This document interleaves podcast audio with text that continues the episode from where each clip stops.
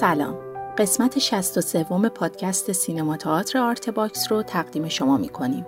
قسمت اول از صحبت‌های آتیلا پسیانی که درباره زندگی نامه و تحصیلاتش هست رو با هم میشنویم.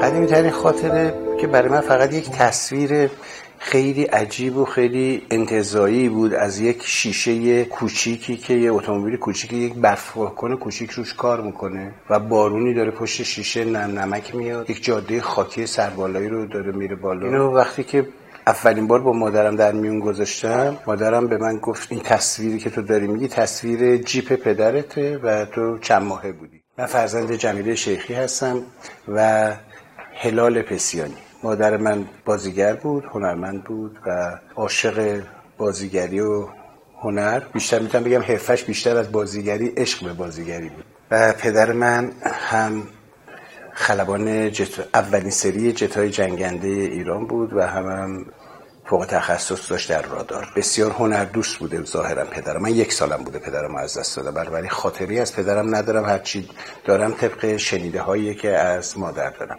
پدرم خیلی مشوق مادرم بوده برای اینکه حتما حتما کار بازیگری بکنه. قبل از کار بازیگری مادر من پیش خانم فاخره سبا تعلیم اپرا می‌گرفته. و خانم سبا متوجه شده که تو صحبتهایی که مادرم می‌کنه علاقش به تئاتر قطعا بیشتر از اپراست. و بهش گفته که من تو رو به یه دوست خوبی معرفی می‌کنم که با اون کار تئاتر بکنی. اپرا رو ولش کن. تو عشقت جای دیگه است. و اونو به شاهین سرکیسیان معرفی می‌کنه مادرم. و مادر من چند سالی در گروه شاهین سرکیسیان همراه با علی نصیریان جعفر والی بیژن مفید باشون همکار بوده و کار تئاتر می‌کنن و اکثرا کاراشون توقیف می‌شد. بعد من دنیا آمدم دیگه. وقتی دنیا آمدم به هر حال بخش عمده از کودکی من میگذشت به این که با این آدم هایی که دوستان مادرم بودن هش و نش داشته باشم. بازی ها هم حتی هم بازی ها هم بچه های کوچه و همسایه هامون اینا خیلی سر سازگاری تو بازی نداشتم این بود که بازی ها متفاوت بود. من خیلی علاقه من بودم اونا رو بنشونم و براشون نمایش بدم. اونا هم اونا حوصله‌شون سر می‌رفته. مایل بودم برن تو کوچه فوتبال بازی کنم و یک مقداری این دوتا دست به دست همدیگه می‌داد و باعث می‌شد که من همبازی زیادی نداشته باشم. من همیشه در دنیای کودکیم تخیل توی بازی ها و به خصوص همون نمایش هایی که کار می‌کردم عنصر خیلی مهمی بود. بسیار بچه رویا پردازی بودم و همچنان هم الان بچه رویا پردازی هستم. و اساسا تئاترای من مثل پرنده ای که یه بالش رویاست یه بالش جادو. همچنان رویا و جادو رو فوق العاده دوست دارم. خیلی پیگیرم به همین علت مثلا معمولا توی انتخابایی که برای خوندن دارم هیچ وقت دست رد به سینه رمانای آمریکایی لاتین نمی‌زنم. تو رمان هم حتی این علاقه رو دارم که دنبال بکنم چیزی رو که یه ذره ورای رئالیسم داره پیش میره. به رئالیسم بی علاقه نیستم ولی حس می‌کنم که یک چیزی وجود داره یک کانسپت یک جوهره در هنر تجربی وجود داره که فوق با رویا و جادو آمیخته است. هیچ وقت از رویا پردازی دست نکشیدم. بسیاری از نمایش های من حتی در حال حاضر حاصل خواب که می‌بینم. خوابامو معمولا اونایی که یادم میمونه رو یادداشت می‌کنم. یادداشت می‌کنم و بسیاریشون تبدیل به نمایش شدن یا ترکیب چند تایشون با همدیگه تبدیل به نمایش شدن. برای این رویا پردازی برام جذابه. می‌تونم بگم که من واقعا من چند روزگی 60 سالم میشه. من واقعا واقعا توی 60 سالگی اصلا حس 60 سالگی ندارم. کاملا همچنان حس یه کودک 6 ساله رو دارم. یه بارم تو 6 سالگی خونمون رو به آتیش کشیدم. آتیش زدم خون. بر همین بازی های پرتخیلی که کردم باعث شد که خونمون رو آتیش کشیدم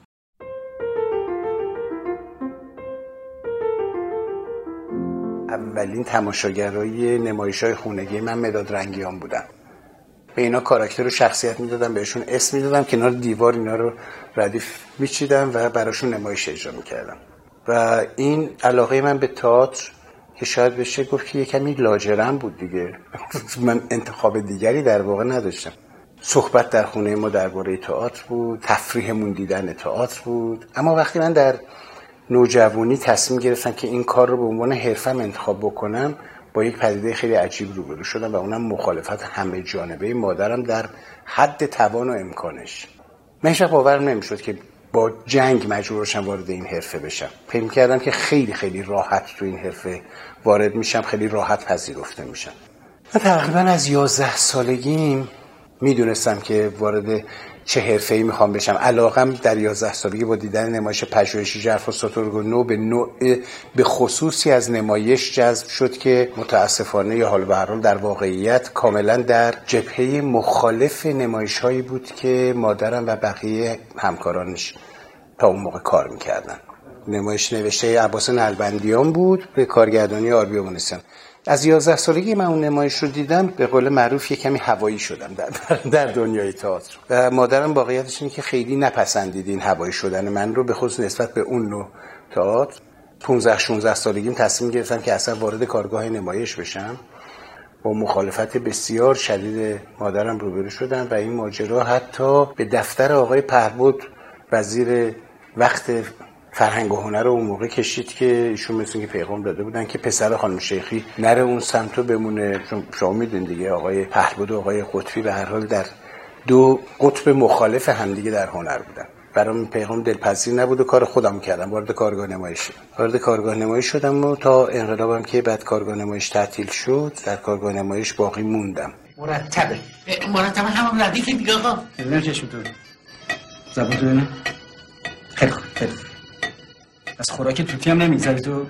نمی‌خورم برو. من دیپلم طبیعی گرفتم بعد بلافاصله رفتم دانشکده هنرهای زیبا و گرایش کارگردانی بازیگری. هر دو رو اون موقع می‌تونستیم این رو تو امان بگذرونیم. من متولد 1336 هستم. در تهران دنیا آمدم. هم خانواده مادریم هم خانواده پدریم آذری بودن. آذریایی که اصلشون مهاجر بودن. ولی خب دیگه پدر و مادر من هر دو متولد آذربایجان ایران بودن. مادرم تبریز پدرم ارومیه. خودم هم از ترکای متولد تهران بودم. 16 سالگی که گفتم وارد کارگاه نمایش شدم. یه تو کارگاه نمایش من اول وارد کارهای بداه پردازی در کارگاه نمایش شدم. با گروه آشوبالین پال بابلا گروه اهرمن من کار می‌کردم تو کارگاه نمایش. البته با گروه آقای خلچ هم یکی دو همکاری جانبی داشتم. و همطور با گروه آقای اوانسیان که دیگه البته آقای اوانسیان دیگه آخرای کارش در کارگاه نمایش بود چون بعدا رفت و سالن چهارسو رو ساخت و به وجود آورد و, اونجا مشغول کار شد. چهارسوی تاز شهر بله. چهارسوی تاز شهر اون موقع پارکینگ تئاتر شهر بود دیگه. اون زیر کاملا پارکینگ بود. بخشی از پارکینگ رو آربی انتخاب کرد برای اینکه تئاتر بشه. هم موقع هم یک مخالفتایی از جانب بعضی از هنرمندان باها شد برای اینکه این اتفاق نیفته ولی به هر حال اون سالن چهارسو رو ساخت و گروه چهارسو رو بعد از گروه بازیگران شهر به وجود آورد که خانم تسلیمی و آقای صدرالدین زاهد و آقای فردوس کاویانی خانم خدا خانم تجدد و خانم فوزی مجد و سروش و سپیان هر کدوم در یک بخشایی باش همکاری می‌کردن و کل واقع پرسنل سالن چهارسو همین هفتش نفر بودن. ولی در زمینه تئاتر موسیقی پوستر چاپ کتاب همه چی فعال بودن. مرکز مهمی شد برای ماهایی که همیشه دنبال هنر آوانگارد و هنر تجربی میگشتیم و پیگیر بودیم. خیلی مرکز مهمی شد همپای خود کارگاه نمایش. در حال مادرم بعد از یه سالهای یواش یواش حضور من رو در این دنیای هنر در دنیای تئاتر و در کارگاه نمایش بالاخره پذیرفت و خودش تبدیل شد به یکی از تماشاگران کارگاه نمایش که خب برای ما خیلی عجیب بود و خیلی دوست داشتم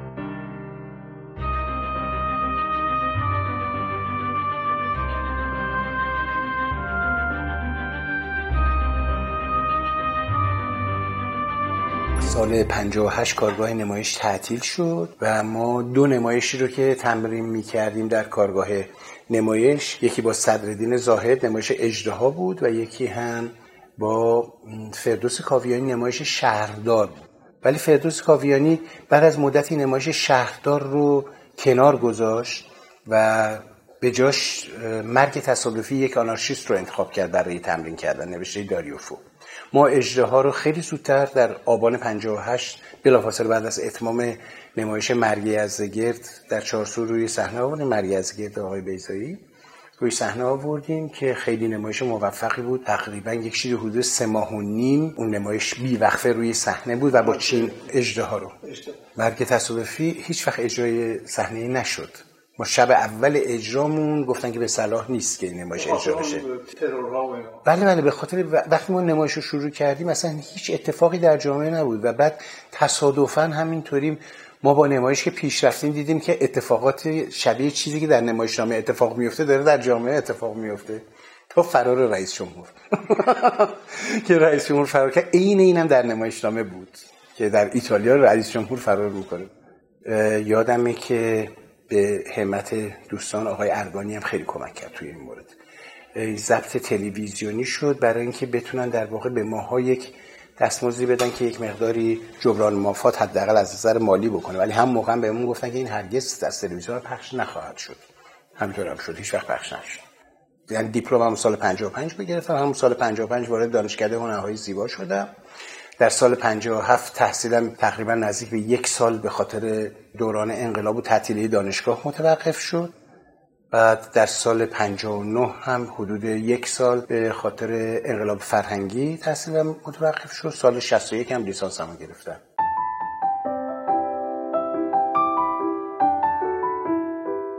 خب دوره دانشگاه دوره بود که هم به من برای من خیلی دوره مفیدی بود به خاطر به خصوص آشنا شدن با کسانی که من نمیشناختمشون و بعد فهمیدم که اینا چقدر استادای مهمی بودن برای من و در زندگی من موثر بودن. مثل شمیم باهار مثل دکتر محمد کورسر خب مثلا کسانی مثل مرحوم حمید سمندریان یا آقای بهرام بیزایی یا آقای حسین پرورش اینا رو من از قبل میشناختم. و وقتی که اینا اساتیدم شدن یا آقای پرویز من اینا وقتی اساتیدم شدن به هر حال من تلقی از اینکه چگونه باهاشون خواهم گذرون داشتم. ولی هیچ تلقی در مورد مثلا آدم مثل شمین بهار نداشتم که برای من یکی از مهمترین آدم ها در شکل گیریم بود.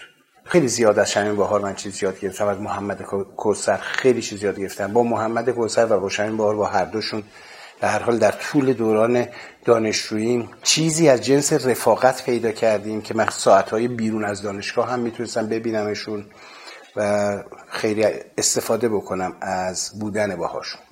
دوره دانشکده من یک ذره از یک بابتی تحت فشار بودم شاید تنها دانشجویی که زیاد علاقه ویژه سیاسی نداشت توی دانشکده من بودم.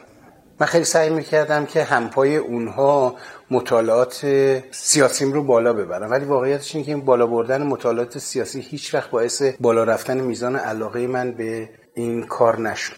علت اینکه این رو دارم میگم این بود که این خیلی در دانشگاه برای من مسئله ساز شد و از این بابت دوران بسیار سختی رو من تو دانشگاه گذروندم. اما با اقسام مهرهای بیتفاوتی و از قبیل بیتفاوتی به من زده می‌شد و این رو به خصوص خیلی پیوند می‌دادن با بودن من در کارگاه نمایش. که چون من در کارگاه نمایش هستم به این علتی که من طالب و راقب پیگیری مسائل سیاسی نیستم.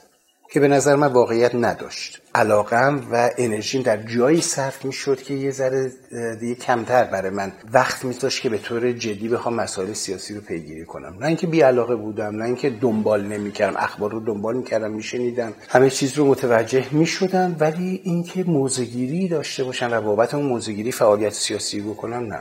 متاسفانه یا خوشبختانه هر کدوم اصلا نداشتم.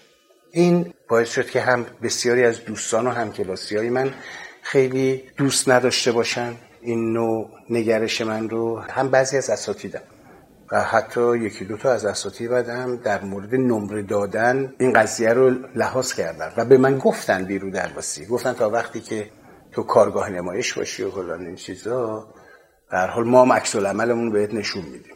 ولی خب برای من دیگه خیلی زیاد اهمیتی نداشت. من حس می‌کردم که راهم رو انتخاب کردم.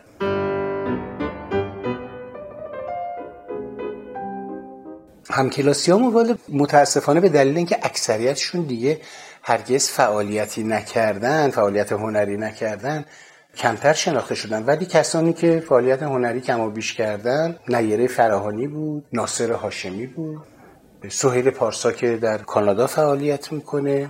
اینا مشخصا هم کلاسی های این بودن که کار بازیگری یا کارگردانی رو بعد از دانشگاه ادامه دادن. ولی کسان دیگه هم دوره ای هم بودن توی دانشگاه.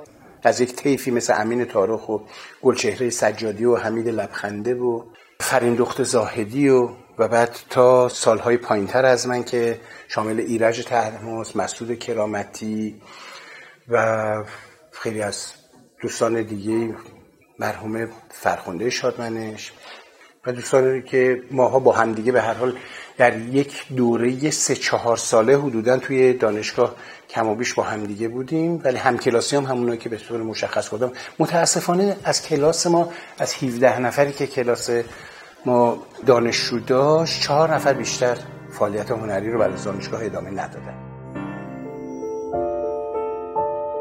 سال 61 که لیسانس هم گرفتم من دیگه کار حرفه‌ای رو تا اون موقع شروع کرده بودم اصلا من دیگه با تلویزیون بیشتر اون موقع کار می‌کردم.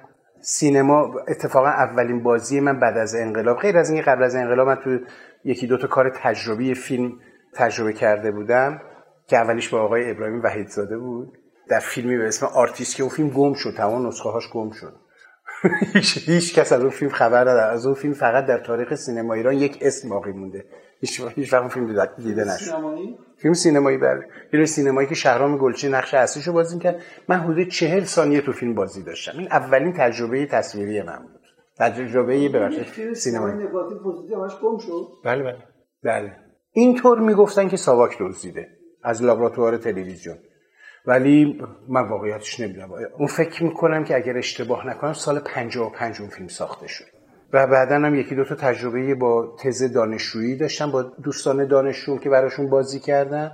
و بعد دیگه من تجربه سینمایی نداشتم. سال 61 تقریبا همزمان با فارغ تحصیلی من برای اولین بار در یک نقش کوتاهی در مرگ سفید حسین زنباف بازی کردم.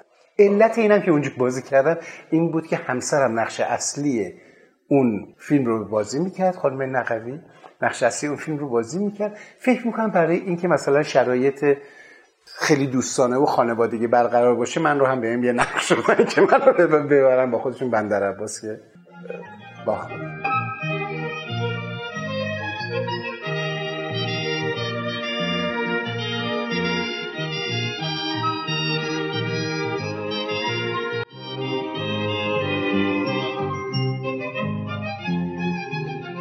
اولین نمایشی که به عمرم بازی کردم در ده سالگیم در تالار سنگلج بود. 25 شهریور اون موقع به کارگردانی خدا بیامرز رکندین خسروی که همین دو ماه پیش برهم شدن.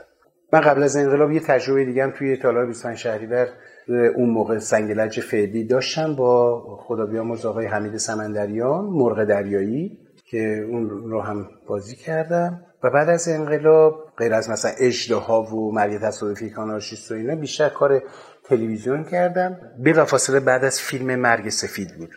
هم محله برو بیا هم محله بهداشت هم مسلابات همه اینها رو ما کار کردیم. سالهای 60 61 اول مسلابات بود سال 60 61 محله برو بیا و 62 محله بهداشت بود که هر کدوم از اینها با کمی تاخیر پخش شد.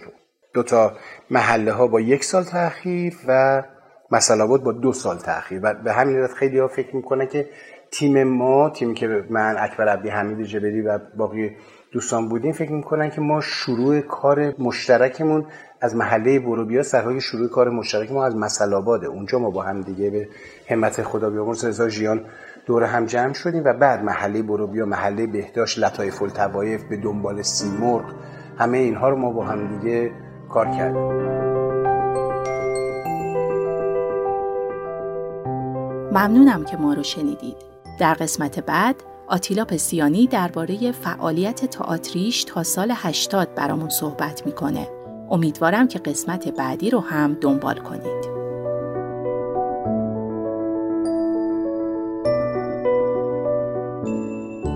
وبسایت ما artbox.ir